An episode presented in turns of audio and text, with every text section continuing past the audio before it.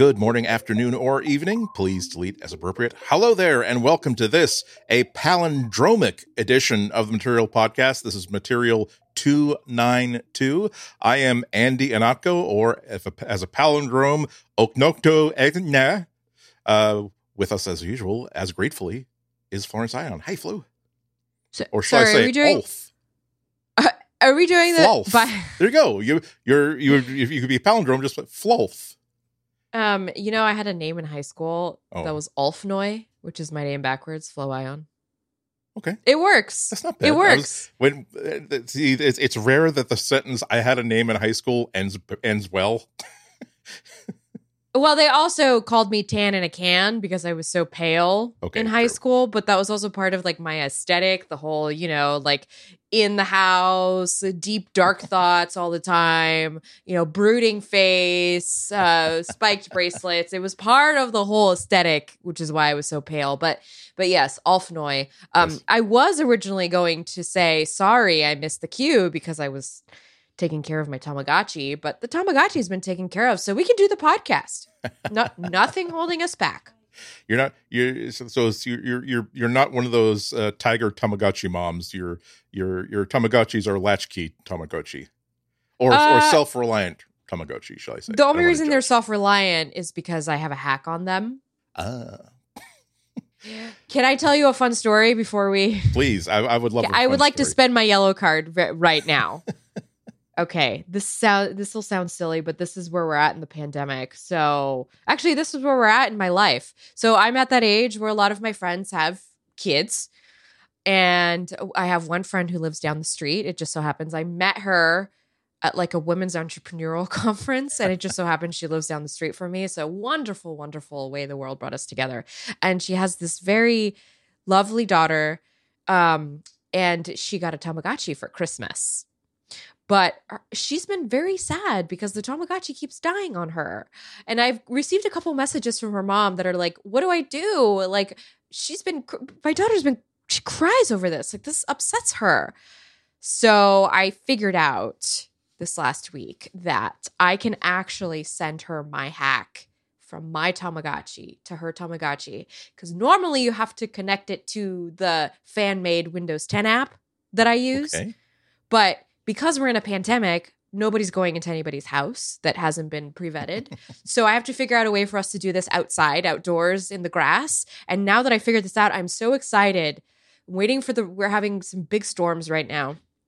So I'm waiting for the storms to subside. And as soon as they do, I'm going to put Mona in the cart, her little stroller, and we're going to wheel down the hill to the house and we're going to sit out in the front yard and I'm going to teach this kid how to hack their Tamagotchi so that they don't cry anymore. And I'm super looking forward to this. And I this kid doesn't know me. I only know this kid through social media and through her mother, of course. Um so I imagine it won't be exactly how it goes in my mind, but I'm just very excited. Have, have, have You you, know- have you decided on a, a cool hacker name that you're going to use with her? I could use Ulfnoy. it's just my name spelled backwards. but but, but make sure you have to you have to be pretentious, speak to yourself in the third person, and don't use contractions. But I I want am to, the but see, I one want who to change that. ultimate. No, but I want to change that because that gatekeeping is what kept me away from it for so long when I was a youngin. And so I'm just excited.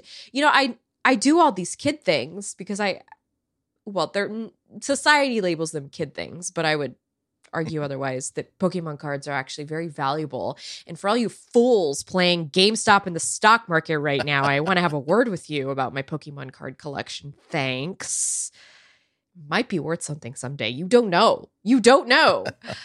um but anyway, I just I get excited because I I feel like this is a role that I could fulfill now as a person with friends who have kids. Like I want to be the person that comes over and is like, "Hey, I brought my toys. You want to play? Like, let me show you this cool like thing that I figured out that I can pass down to you, kiddo, and then you can like empower your masses." Right, girl tech power. See, I had I mean, why not? I had I had I had something similar going on in my old neighborhood. Now, be, being a single man, it wasn't me approaching kids in the neighborhood. But Yeah, I was, I was, I was, see, I was known by I was known by everybody. But that I was going for I, me. I was very very pleased and proud to have cultivated the reputation as like the crackpot inventor in the in the Disney movie.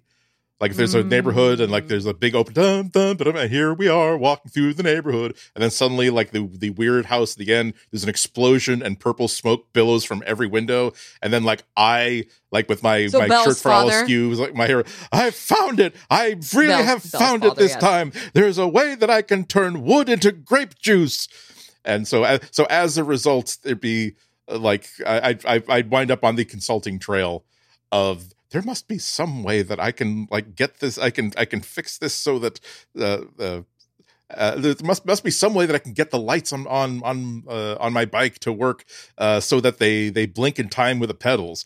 And I'm like, well, Josiah, let's. There certainly is such a way. Now, first, let's go on to the whiteboard and we'll just sketch out a couple of ideas. Now, this this is what's known as a Hall effect sensor, and we shall be attaching one to the downstrokes of each pedal. Yeah, so So, yeah, but see, you taught the process to the child. You taught them how to go over to the whiteboard and sort Right. of like, you know, work it out. what do we want to do? What are the resources available? What what constitutes a win? Yeah. I've been How, how, having. long will it take for Ada, Adafruit to send us what we need? I, I mean, uh, listen, since having Mona, I've really learned. Granted, she's not of the full age yet where we're doing projects and things of the sort, but it's made me realize the gaps in my education as a child, the things that people didn't teach me. Minor little things like outlining and planning out. These are things you have to impart on a child, but they were never really imparted on me. And so I never really had the patience to do that. And, and it it wasn't until I kept getting my butt kicked by editors in my career that I was like, I should probably spend time like thinking this out before jumping into it and getting overwhelmed. You know, it's like these little th- parts of life that you really do have to impart onto a child to kind of help them succeed as an adult. Um, Yeah. and in the interim, I, I get to play games with kids, games that nobody will play with me as an adult because for some reason I can't Yep. seem to find. I find them on Reddit, no problem, but I can't find them in real life. yeah there's I i I love my parents my parents were great to me they told me i loved me they told me they loved me they told me they were proud of me they made sure that if i expressed a a, a desire to pursue an opportunity then they made me feel as though yes it's definitely worth pursuing that opportunity. However i, I had to learn on my own that uh, if you if you kind of like quaker instant oatmeal you are free as an adult or even as a child to like buy a container of unsalted roasted almonds, buy a container of uh, of Sun-Maid raisins, and spike the hell out of that instant oatmeal with almonds and raisins. that and was just oh my Quaker god, oatmeal. That was the picture was you just sent that me. That was just that, that was my lunch because I, I, I you could have fooled me. I thought maybe you had dumped out one of those fancy packets from a from a variety pack of ten, exactly but that you went into the regular old oats, the little little siphon box that they sell, you know, at the store, and you made it look high class, Andy. Because I will say that was a very nice. Eh, eh, Andy sent me a photo of his oatmeal earlier. Today. it makes me feel because yeah because i'm like I, I can, can we delay a half an hour because I just realized that I haven't eaten and I I really like I haven't it's, it's one of my regular lunches like the the oatmeal with four to five I mean, like, it's, it's with aftermarket absolutely uh, upgrades. sustaining. There's a reason that it lines the shelves at but the but, grocery but store. it's stuff it's stuff like this where eh, where it's like I, I don't resent my parents for not twigging me to this uh, it's just that I've uh, it's it's a shame that this information in the Ihnatko bloodline will die with me that I have no child to raise that that like their first week but you in have college nieces and nephews. You've No, no, got to no, no, impart I'll- this I'll, on I'll them. do, I'll do the hell out of that. That's that's fine. It's just that again, it's institutional knowledge. It's why IBM was able to succeed uh, for decades and decades and decades. I'll teach Mona and I'll tell her I learned from Uncle Andy. So your your legacy is Excellent, excellent. it's up to you. It's up to you, I mean, this Andy. is this is. Uh, I'm I'm glad you're thinking about these things because it is really important. Like the first the my first uh, uh, off campus apartment with like three roommates uh, in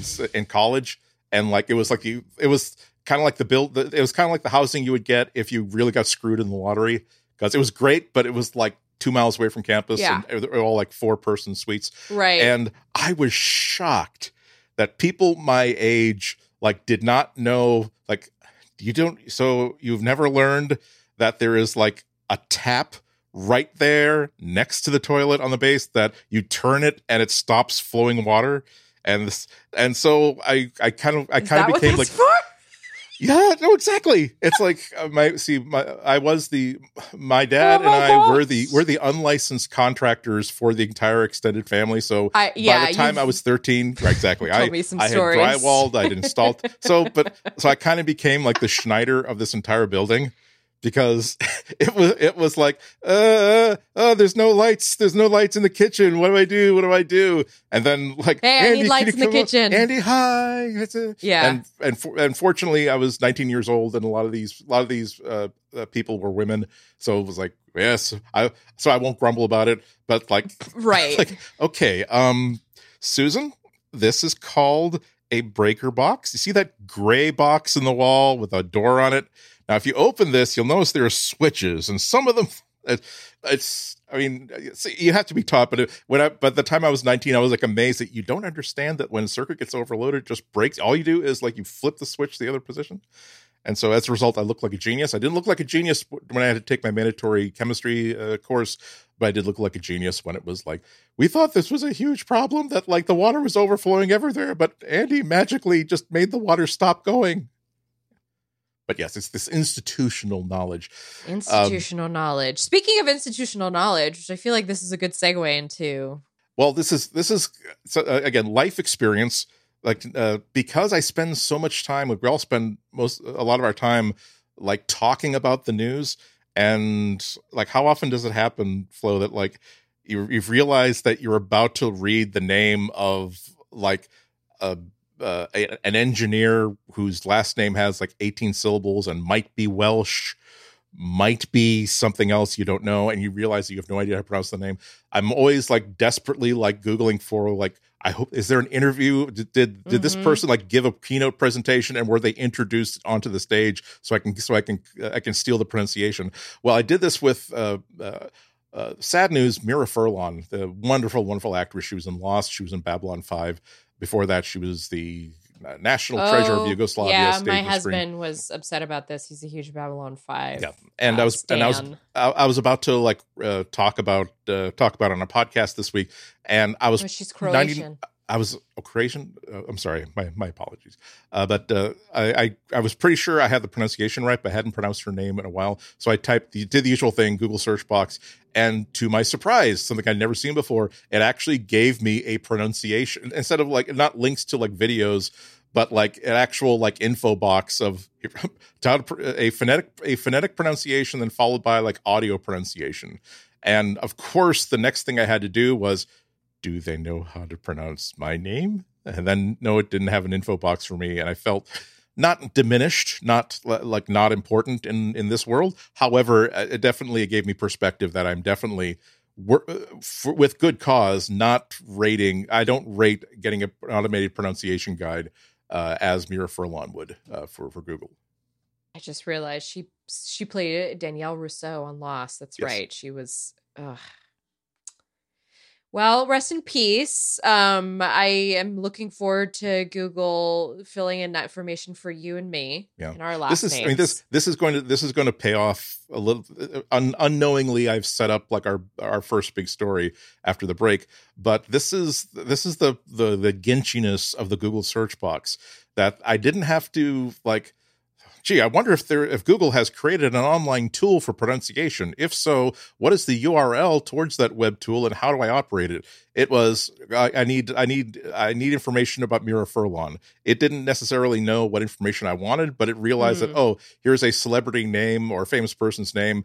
I'm going to create an info box automatically that contains the pronunciation in case this is part of what this person wanted. In addition to the biography box is going to put in the gutter on the right, all this sort of stuff that's pulling information from all the sources that it's uh, acquired on its own and found online to try to anticipate what I'm looking for and give it to me with the least, least amount of muss and fuss. This is one of the things this, that Google does incredibly well. This is one of the reasons why search is such a great tool and such a dominant tool. And sometimes it gets Google into trouble.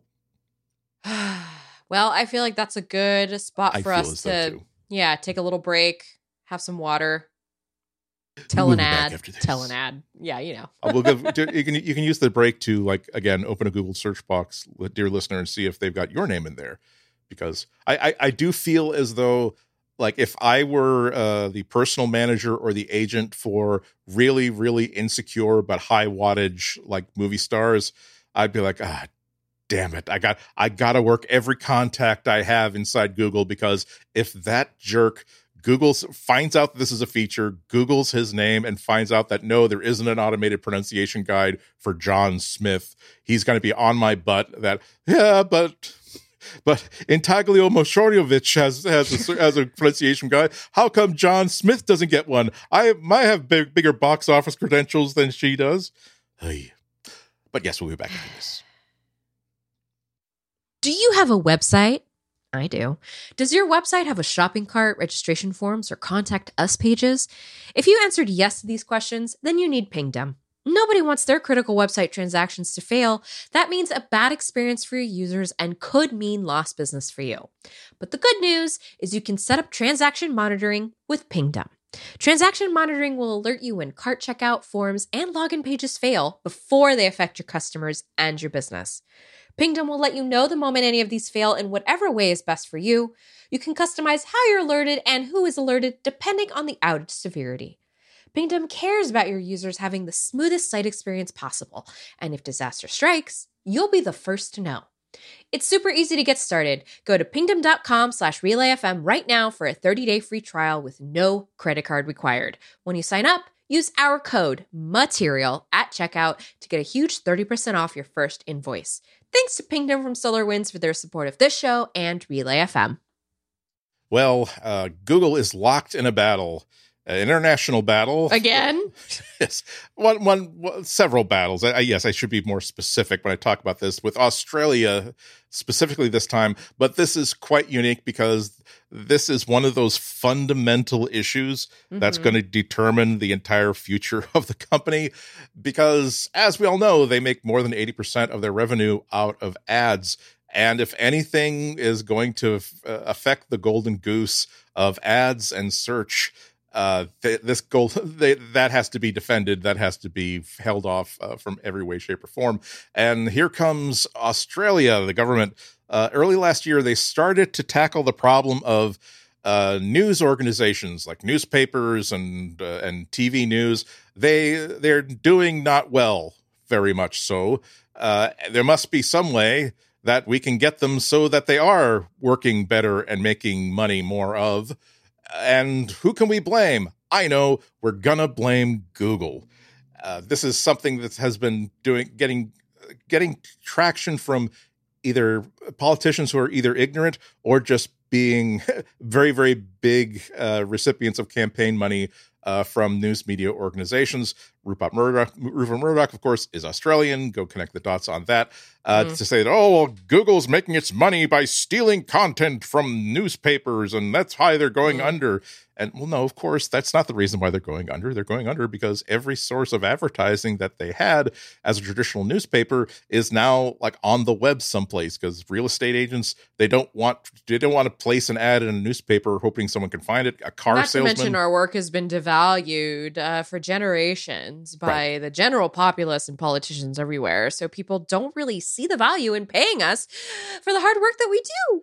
But it's good to be mad at Google for this. So they're basically saying that, oh, well, you know that you're stealing content and you're not paying for content. And we are just trying, we as the government are trying to, are going to level the playing field with a brand new uh, set of laws that we're going to be putting in. They started Can I just say, I miss when stealing content meant that somebody took your website text and pasted it on their website which I guess is the, is the same thing, the same theory here. But I miss when it was just as simple as like you posted my journal entry on your Xanga, you know. True. But now it's like there's a well again. I'm I'm a generation uh, earlier than yours, so that mine is like don't copy that floppy, and home right. taping is killing the recording industry. Right.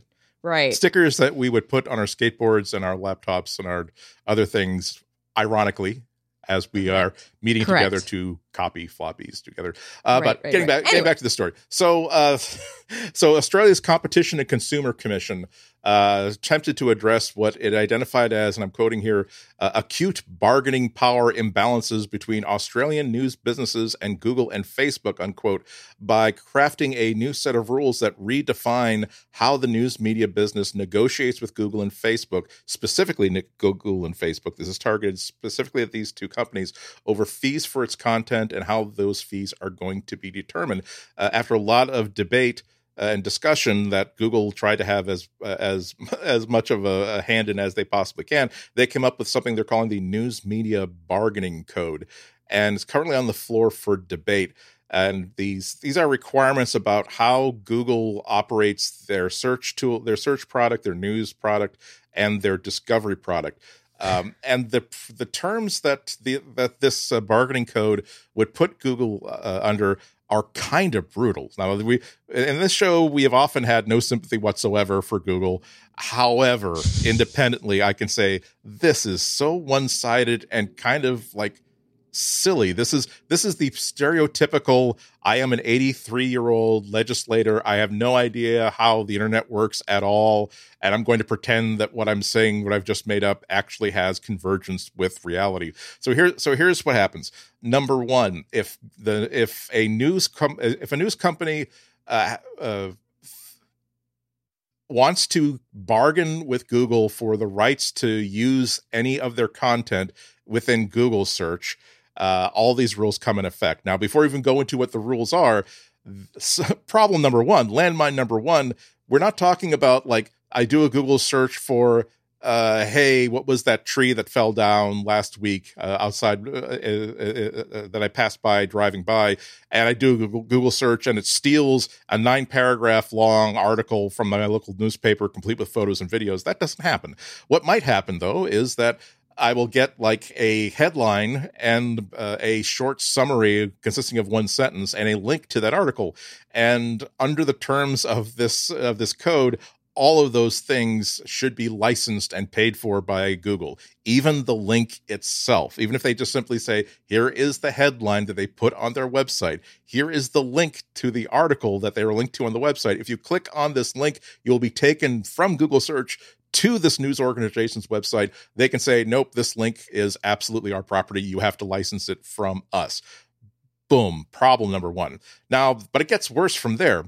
So they can demand to be paid for any sort of content like that. Um, wh- here's what happens once a news publisher notifies Google that they want to be paid for that link or the, that kind of content, Google is now locked into rules about how they negotiate and how they move forward.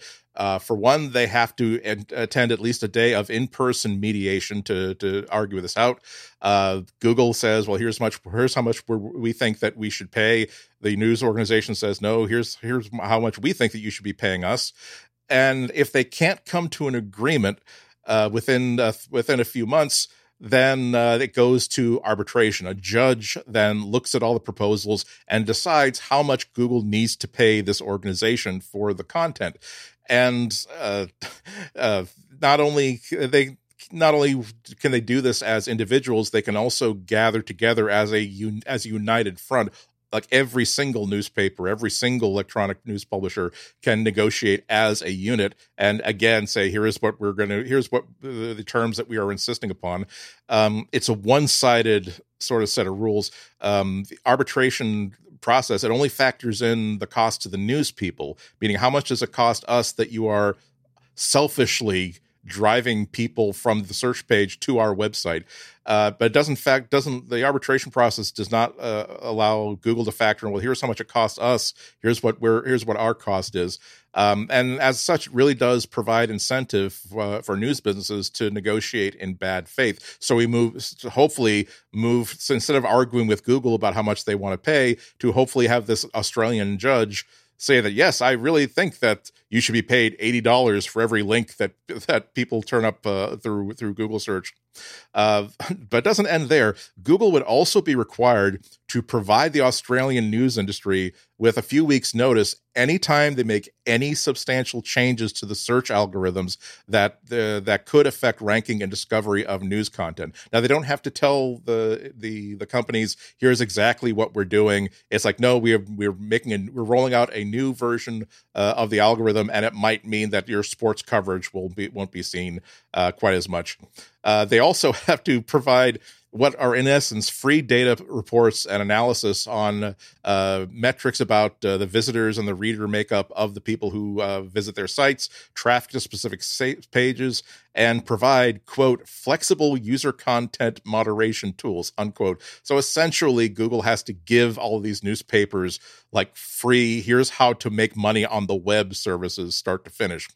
Uh, you want to hear about the fines? If they violate any of these new terms, the fines can be as great as 10% of Google's gross revenue in all of Australia for an entire calendar year. So I, am I ran out of fingers on one hand on uh, poison pen, poison pills on all this. Like this, this is stupid. This can't possibly work. I am. I ventured onto like an opinion opinion piece in some Australian financial review, which is like heavily pro tech company. It's like this is going to hurt the tech companies. The media media industry has already, you know, had its own conglomerate. They were a monopoly over the advertising classifieds business and so now they want to do this. I guess I guess I could see it from both sides. It's hard for me because I am quote unquote the media, and so when I think about anything by the way, that can, has, can I can I say yes. that congratulations to both of us. Uh, as of uh, inauguration day, we are no longer part one enemies of America. Only to two thirds of the population. There's still a third that really. But but on a uh, federal level, we can now sure, step on yeah, federal property without being tased. Way of thinking about Yes. it. Please stop wearing those t-shirts that say you want to hang us. Um, ugh. yeah, it's it's hard because being from the media industry, to me, it's like, well, part of the reason.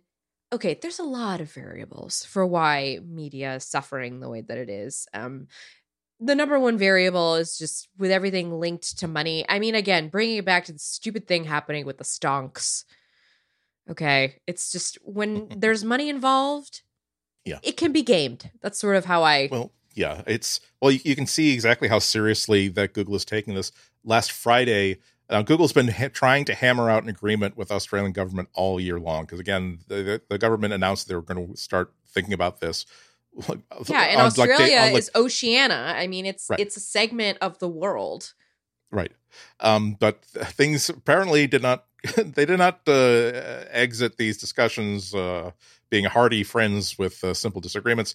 So uh, Melanie Silva, uh, who is Google's managing director in Australia and vice president of Australia and New Zealand, uh, was in a hearing with the Australian Senate Economics Legislation Committee on Friday, and she said quote if this version of the code were to become law it would give us no real choice but to stop making google search available in australia unquote uh, and she did continue and assure, uh, assure the senators that the ultimatum was a quote a worst case scenario unquote but and i quote again it's not a threat it's a reality if this version of the code were to become law, it would give us no real choice but to stop making Google search available in Australia. And by means of she just put the gun on the table by indicating that the, her means of indicating that the gun was in fact loaded. Uh, she pointed out that news queries only amount to about uh, a, a percentage and a quarter of uh, Google search traffic, and also that and that Google was certainly willing to take that hit to avoid setting an international precedent that would totally ruin their business. Uh, it is also worth mentioning, although I don't think she mentioned it during her testimony, that uh, uh, Google has 100 billion dollars in cash uh, standing by. Uh, Australia contributes four billion dollars to search revenue. So, if this is all of this, really p- makes the point that we are not willing to torpedo our business and set a precedent that other companies are going to follow by simply acceding to these demands. Uh, Prime Minister Scott Morrison. Uh, heard apparently heard about this and told reporters uh, the other day Um, Australia makes uh, rules for things you can do in Australia. See, I don't know. I, I can't do an Australian accent. So I'm going to do a Boston accent. That's, That's done in our parliament. It's an Australian a Boston government. accent. And that's how things work here in Australia. People who want to work with that This in Australia, you're very welcome, but we don't respond to threats. Hard to hard to watch. Yeah, see, uh, and back back in this again, this this really is turning into a live fire uh, argument.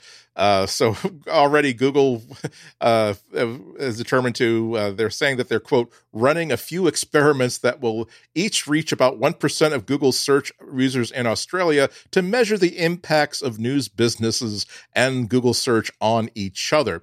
Uh, what they didn't mention is that the quote experiment unquote is about hiding search results from major Australian news corporations when Australians search for topics. Now, uh, Google, for its part, they've they've said they're not opposed to negotiation per se, but they've just indicated that the spectrum of the proposed lo- legislation is one sided and it's uninformed. It just doesn't work, and I I do agree with that. Now.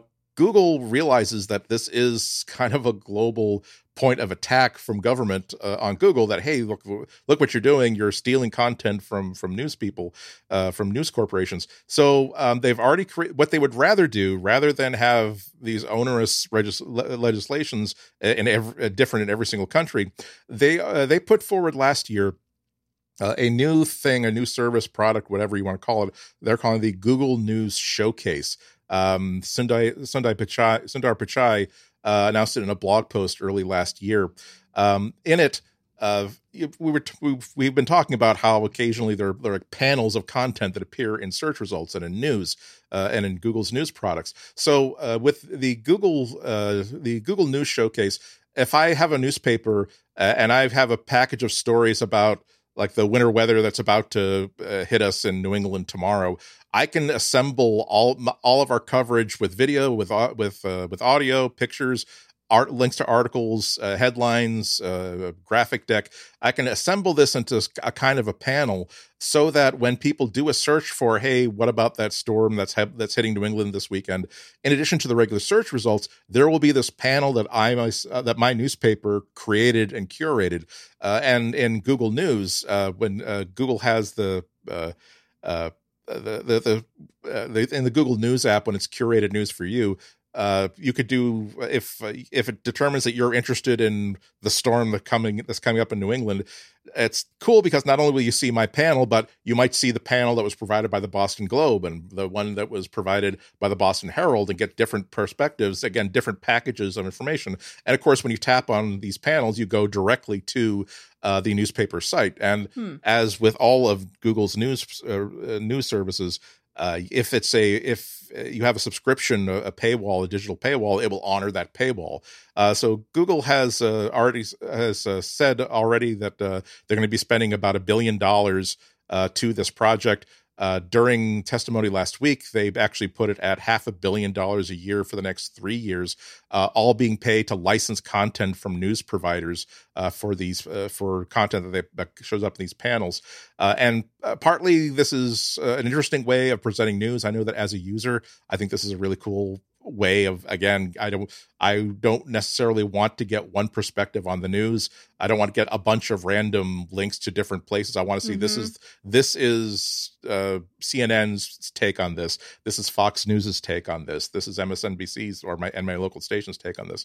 But it's also a part it's also a way for google to put skin in the game and prove hopefully to regulators to maybe they should maybe the regulators should sh- simmer down give themselves some space uh, that they can create that google can create products and negotiate with news providers directly without the need for local regulation. Uh, australia was in fact going to be one of the first three comp- three countries to get this but as soon as Australia announced that this is what they're going to be doing for regulation, Australia was put on hold.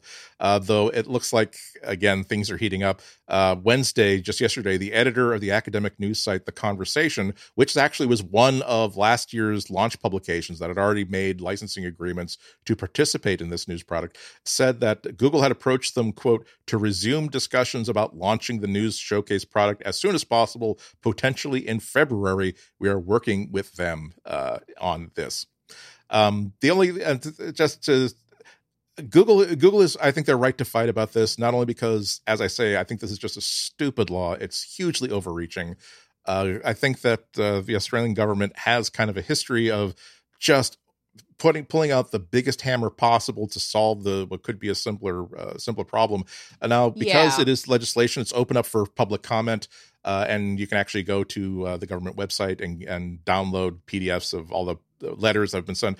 Uh, uh, Google has a lot of uh, important names on their side. Sir Tim Berners Lee, that you know as the creator of the web itself, uh, left a two-page comment with his concern that, as written, this undermines the fundamental concept of linking as being the the the the atomic structure, molecular That's structure true. of the web.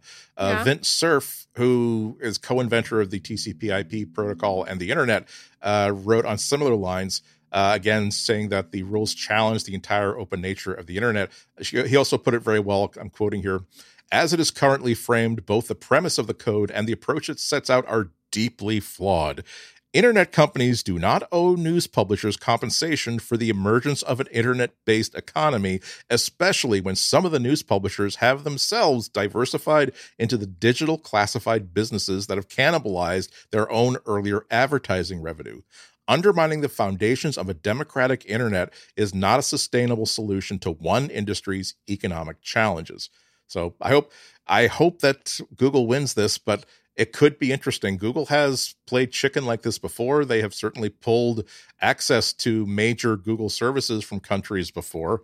Uh, I don't think that they'll back down from this because, like I said at the very beginning, if they if they stand idly by, they could wind up in a world where anytime search is all about giving you a list of links to other places on the internet usually to that those other places benefit uh, and if they have to pay for every link they service they're going to have to start going into the phone business and making money there and we all know that they can't do that Hmm.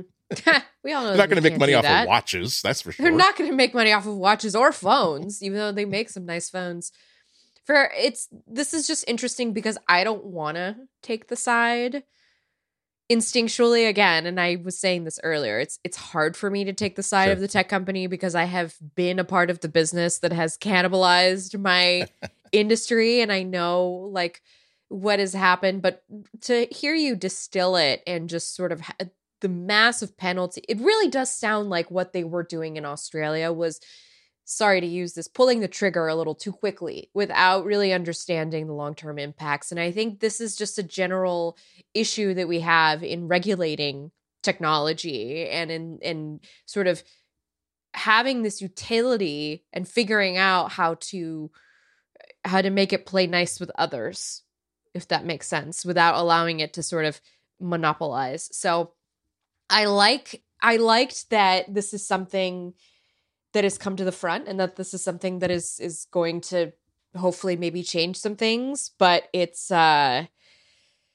it's kind of intense 10% Yeah, of your revenue that's yeah that's on a billion dollar yeah. company, you know, generally I would say, ah, screw it, just make them pay the money. They've got it. But like, yeah this is this is not like this is not like some uh like 16 year old child of a billionaire who decides no fine ticket me what's what are you gonna do ticket me $80 ooh or even like if this what are was ten do percent of Elon Musk's revenue, you would Yeah. not be hearing me say this. Um, Right. and it, you know, Google does have a crap ton of money, but that doesn't fix the problem with their what their solution is to just like, well, we'll just fine you ten percent basically, but that doesn't fix the issue. It doesn't create any sort of infrastructure around it or help regulate it. It just Yeah. throws money at the problem, which this this is part doing of this this is why like uh, uh, unfortunately or fortunately i spend so much of my week downloading and reading pdfs of like bills and legal papers and amicus briefs because this is turning out to be a very very interesting period that the, the internet became what it is mostly for good some for bad chiefly because of a hands-off regulation regulatory policy that we are not going to make you we're not going to hold you uh, responsible for content that people post on your site because we appreciate that this is you're you're providing a service that let other people publish their own things however, now that we have seen that that allowed companies like Google to to grow and become hugely successful, and also to become hugely dangerous, whether that was their intent or not. And so now it is appropriate for uh, the entire world, uh, no less the United States government, to start looking at where what tech, the role of technology is, what the role of these huge trillion dollar companies are, and whether or not some of the ideas that they put in place for regulation or lack thereof uh, 20 or 30 years ago are still a good idea. We're seeing a lot of argument, for instance, about uh, uh, modifying Section 230 uh, mm. of uh, that. Uh, yeah. This, again, that that again, the thing that gives uh, uh, YouTube the ability. I've been simply- sending Andy links about this because there I've had been having a couple conversations behind the scenes with people that have been linking me about it, but it's very it's been very hard for me to make any sort of connection. Yeah. but yeah, it's my Andy's here. No, no, I'm, I'm um, and so I don't want this thing to be destroyed. However, in the if we have seen what happens when uh, I'll use Twitter as a better example because I do believe that uh, the leadership of Twitter wants to do the right thing, does not want to create a platform that does harm. However, they are so removed from outside of their offices, they don't understand what a hands off moderation policy does to our society and to the lives of individual people. And if companies are not willing to prove that they are able to moderate and control uh, dangerous content, which is what they're obligated to do under Section 230, it might be time to modify Section 230 to make sure yep. that there are more explicit obligations and more explicit penalties. But so we're going to be discussing, I'm sure, a lot of this over the next two, three, four years. If uh, if we if we are worthy of a better paradise, we can actually have it. Um, but I, I, I want before we go to before we go to our next uh, our next break though, uh, I got I was there was a piece of news that floated by, kind of a little piece of news, but there was a part of it that kind of like maybe go, huh?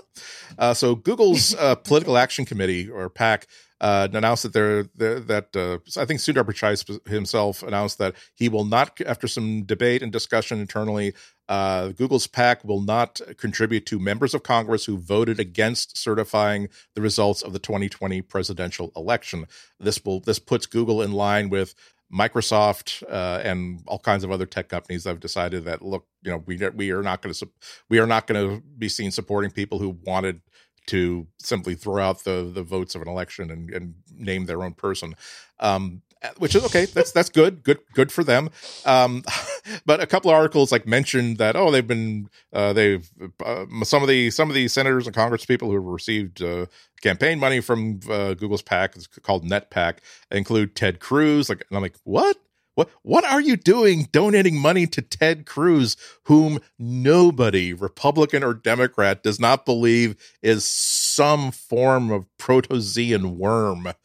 Only more know, Protozoan what the hell you so uh so as a result i uh, i did spend some time like looking looking at the google netpack uh thinking that i was able to again get on my horse w- wave the red banner of you see you're trying to you, you claim to be honest and open but now here you are supporting one political party over okay well it turns out that's not true at all uh, oh, I'm sorry. Let me finish off the quote. Uh, the message said, "quote After the disturbing events at the Capitol, NetPAC paused all contributions while undertaking a review. Following that review, the NetPAC board has decided that it will not be making any contributions this cycle to any member of Congress who voted against certification of the election results."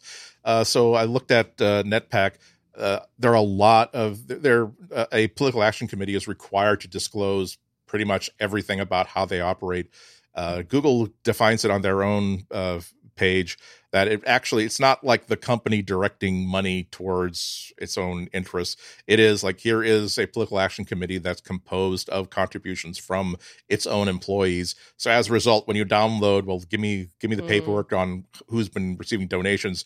It is almost literally everybody. It's like a spreadsheet. You get a CSV sheet spreadsheet that over the past two years uh, the PAC has made about 1.1 million dollars of campaign contributions again to almost everybody in the in the House. Not me. I haven't received any contributions. Where are my campaign well, you're contributions? Not, you're not you're you're not a senator. Um, Where's my two thousand dollars stimulus check?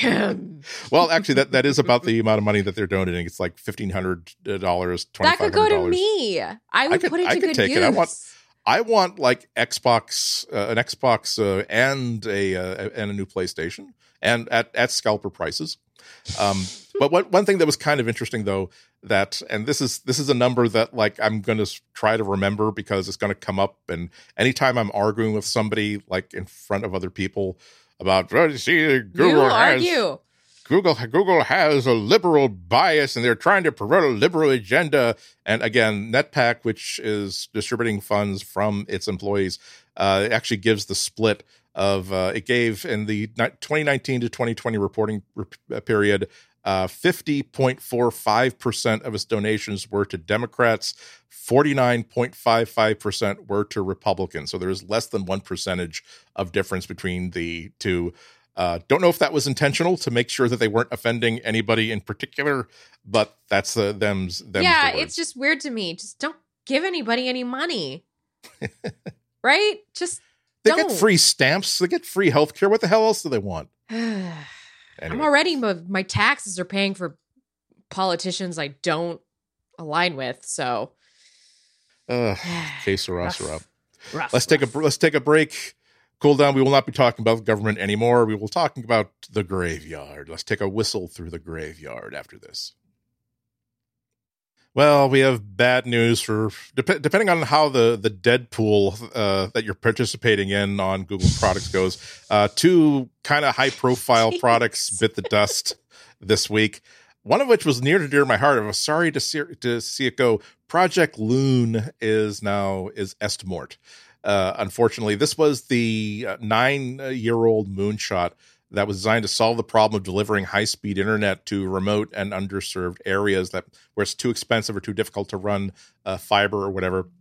This is the one that used clusters of balloons, helium filled balloons Yep. that could self navigate to a position uh, and then hold there 12 miles up uh, in the air and establish a mesh network.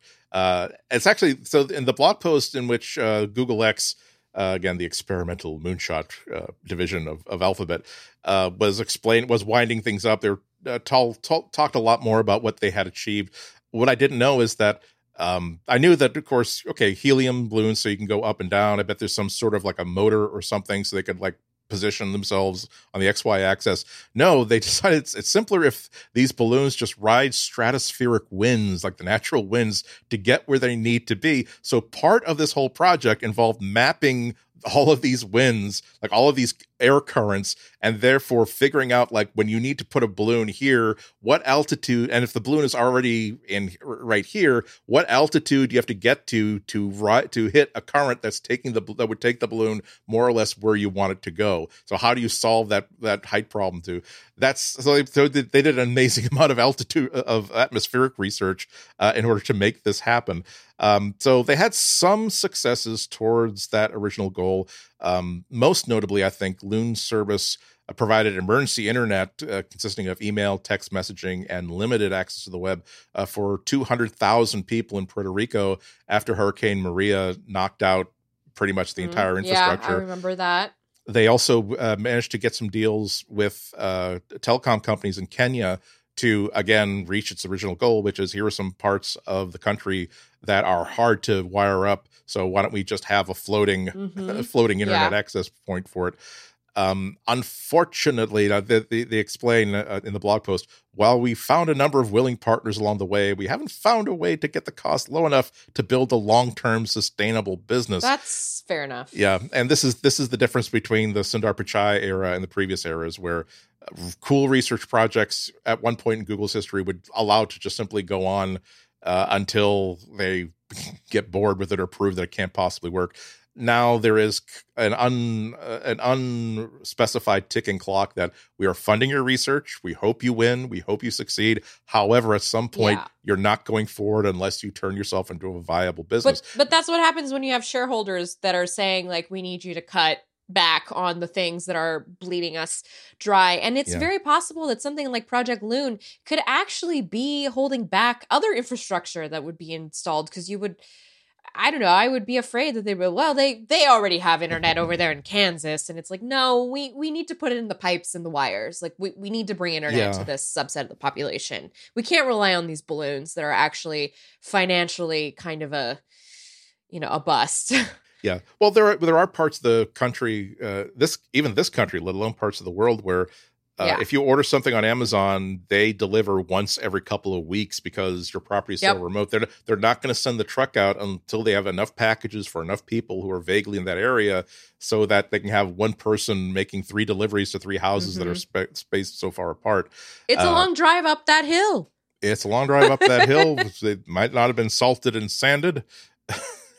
It's I, got a I root do have It's got a friends. big. I, I have a couple friends sprinkled throughout like the mountains where Amazon comes only Right. once in a while. So it's like trying to get the mail to them. You might as well just drive it over yourself. Truck is coming up the hill. It's uh, so and they, they had they did have a whole bunch of problems that they couldn't solve. Uh, each balloon cost ten thousand dollars. They needed about a dozen of them for each uh, access area, and they lasted only about a couple months. Um, the on the ground, you needed 4G phones in order to use the service, and if you are in an area that is uh, underserved, you probably have a 3G phone or even less. So that was a problem. Also, the what I would describe as the infuriating truth that the people that this this system was meant to help are the people who have been for years ignored by uh, com companies and the organizations with the money to fund such a project. Meaning that if you've got a palatial estate in the middle with sweeping views of an empty canyon, yes, you can pay to have fiber run out to your neighborhood, uh, to your house. However, the people who have been living on in this area for their family for generations and generations, they certainly are not going to be enough of a of a cash cow for Verizon for them to to go out. So these are the people that needed a project like Project Loon. But the other problem was that.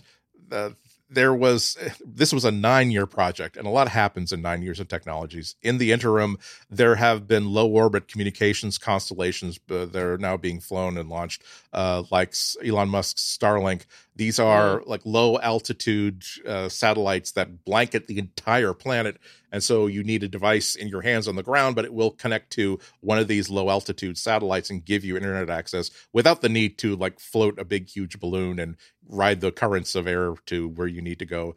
So yeah, I mean it's uh, it's sad to see it go. It because as far as I'm concerned, it represented the good kind of crazy. Like Google used to do the like Google Glass. It's the good kind of crazy that no other company is kind of doing or investigating, and it's, it's what made me fall in love with the company in the first place. But oh well. Um, now, what also, but not making me fall in love with the company, they also canceled the VR painting app Tilt Brush, uh, which is uh, so unfortunate. There, there are people. This is a th- It if you if you're wearing VR glasses, you just have the, it allows you to paint in three dimensions. So essentially, build three dimensional huge objects, not by okay, give me a two by four, make sure it's six feet long, and now I right. No, it's like you have a paintbrush. If you paint in the air, whatever you whatever shape that you paint in the air stays there, and you can Yes. build upon it. You can sculpt. You can build entire I've been playing with it. It's because we got an Oculus for Christmas, a Quest, and I've been playing with Tilt Shift. I finally get to play with it because the first time I got to try it out was years and years ago at MWC. I did an HTC Vive. Uh, I got to play with the HTC Vive. I this was when VR was like super nascent in terms of where it is now. And I just remember really being into the idea of drawing my own world and being able to sort of interact with it. And I think that's what I really like about Tilt Brush was that it's you can paint, you can go around it, you can sort of touch it, you can at least visibly touch it. It's not tangible, but you can see it, you know, Yeah. that that's there. And this is a bummer just because I feel like with Google stepping out of the VR game, Daydream is no longer a thing um i said this on all about android but like the remote has been you know sent off to the chromecast uh division and it's it's like they've just taken all the good parts they got from it and put it into other parts of the business which i understand but it's a bummer because i feel sort of bait and switched because they baited me with like this idea of Right. smartphone vr and i was like okay let's do this let's let's like get in there and they were like no, actually, I think what works better is if we put all the actual parts from the smartphone just into a headset and then just just let Facebook sell it because Yeah. they're the only one because because they bought Oculus, so it just makes sense. It's yeah, it's Um, it's weird. I, it, uh, I don't know why they're doing such a hard pullout uh, on on the shareholders. It's the Sundar. yeah, yeah, this but is- it's, at some We got to come gotta- up with a phrase. but don't, but don't you at at some point you tell the shareholders, okay, Facebook is one of our biggest competitors, and they bought an entire VR company that makes hardware, not just cardboard, uh, do-it-yourself cardboard uh, phone holders. Apple Yeah. is, you know, that Tim Cook, Apple is legendary that they won't even confirm or even hint that they intend to make another iPhone, new iPhone th- uh, this year ever. Okay, that's how tight-lipped they are. Tim Cook is so bubbly over VR and AR that he actually spec uh, in in conversations will say we think that VR has and AR have amazing possibilities and potential actually more uh, augmented reality than VR but the fact that they're even acknowledging this is something that they're looking at intently is really really significant there's a very very nicely uh, fortified rumor that uh, hit the Apple News uh, sites last week that uh, Apple has now a roadmap for releasing first a VR headset and then an augmented reality headset. It just seems like a weird time for Google to say we want nothing to do with this. Thank you very much. We will we will do augmented reality where you hold up your phone and you see a cute little uh, uh, Mandalorian uh, mercenary hopping up and down and dancing a jig on your desktop. We are not willing to. we're not. We're not willing. To, it's like uh, we see la- we've seen laptops. We think laptops are interesting, but we don't want to be part of the laptop business or the phone business or the internet business. We we would much rather be doing what we do best, which is selling postage stamps in bulk or in small quantities, uh, and helping people to mail their letters first class, next day air. I just Okay. I just don't know if there's viability for VR outside of games and I think that what Apple if this does this fortified rumor does turn out to be ver- verified rumor. Um I feel like what Apple would do is more of a, a lifestyle a health angle because that's Yeah. where they've been really excelling. And I feel like Google is just we've I, they might have felt like they lost the edge. Like they they had an edge at first but they completely fumbled it and you know the surfboard fell out of the wave and they're back in the water. So it makes sense to just sort of open source what's available and see what the community can Yeah. do with it but the thing that gets frustrating is that we know that once it goes to the community there's an idea that it might be they're going to be sniffing around and they'll want to buy it up again so maybe, Maybe, that's yeah. also That's- why they're like here take it and if you guys figure something out then maybe we'll throw some money at you Yeah. but it, it wasn't working for them like it didn't it didn't matter how big of a of a booth they had at GDC it didn't matter how many indie developers they got on board. It, it was very hard to get people into this idea of VR the daydream was just sort of this fun you know happy meal toy that came with your pixel for the most part. But i will say that because of daydream i got a lot of friends into vr daydream Yeah. was what got some of my friends into virtual reality. It got my husband to buy an oculus the, the last rift or whatever the one you get to connect to the computer. It just shows you how much i'm like vr i, I like the idea of it but yeah there's it i think that it's just that google is the kind of company that they have enough creativity and enough engineering expe- ex- expertise that they could be the first company that does something that goes beyond uh, Well, either game either just with gaming education. or uh, or training uh, edu- education too but uh, again educators don't have a lot of money what you're you know, trying they to they'd push the the tango so hard. Or you're going to put Right. this in the classroom. The kids are going to get to go to Mars. The kids are going to get to go to China and, but- and that- you know See, that's- that's Australia weird. or whatever. They have that really cool uh, Google uh, VR expedi- expeditions, and that's gone too. So I, I just, I just wish I knew why they were just washing their hands of everything. I hope it's because they have a brand new, brilliant strategy that doesn't need baggage or doesn't need distract, distracting funding or support. Thanks, uh, thanks. F- I forgot to mention that uh, at least they're not uh, like Google readering it. It's not like, oh well, thank you for thank you for be, uh, we, their next message is for the, our beautiful and valued and creative tilt brush user community. Thank you for supporting the product and all of your licenses will be pulled in one month and the app will stop working in two months and all the content that you made will be deleted automatically from our servers in three months. Thank you again. No they're they're uh, open sourcing it. Uh, there are some they said there's some part of the code that is licensed that they can't put in open source yeah, but they are the the idea is that uh, the community can then build it, rebuild those missing portions, and do whatever they want with it, which is nice. But like I said, I just don't. I'm, I'm not saying it's a stupid move for them to make. I'm just I don't understand why they want to be so explicit that we want nothing to do. We, you know, There's I just found, I just on, found out I'm, I'm just found out I'm, uh, I'm I'm allergic to cheese. So I want you to have all the cheese in my house: cheese doodles, cheese, cheese its, cheese on. goldfish, Roquefort. I don't want to have any more cheese in the entire house. I want to be a cheese is- fly on the wall of these Yeah. hardware decisions. I want to know what's going on because I just um can I say this on the podcast? Can I like work this out out loud in the last couple of do. minutes we have? What is Saucy. happening with I don't know. Does Rick Osterloh Osterloh have anything to do with this VR movement? Do you mean in the sense of killing it, or saying, "Hey, I've I've got ideas for hardware that I want to build with our, with my team"? Either or. I just think because Hmm. when he was at Motorola, they were. I'm sorry to put this out there, but I am because it's really digging in my head. But when he was at Motorola, they were kind of on the outs of being this flagship phone maker. It was, he was there when it was the Moto X, and the Moto X was an okay launch. It was an okay phone, but then it never really took off from there. And so I get a little worried seeing some of this pattern of what's going on at Google. I mean, we've been talking about how the Pixel 5 just kind of, you know, the Pixel 4 was just kind of meh. The Pixel 5 was just kind of meh. And so, and now, you know, we're getting out of VR. We're cutting off a couple other things here. We're cutting some things there. I Yeah. mean, something's going on, guys. I'm just saying there's there's some conversations happening in virtual boardrooms. You're right. It is. It, it does bear to. I, I I should remind myself that this isn't like when like Apple had decided to get into the smartphone market after the success of BlackBerry and the success of uh, that other companies have been having with it. Well, they This did, is- and now they're moving people away from Android because Right, this right. last But- year was like more people. Ugh. But but what I'm saying is that no nobody is having success with VR or AR at this point. It is still gaming. No, it's a very Oculus much is of a not product. either, It's as far the- as I know. Right.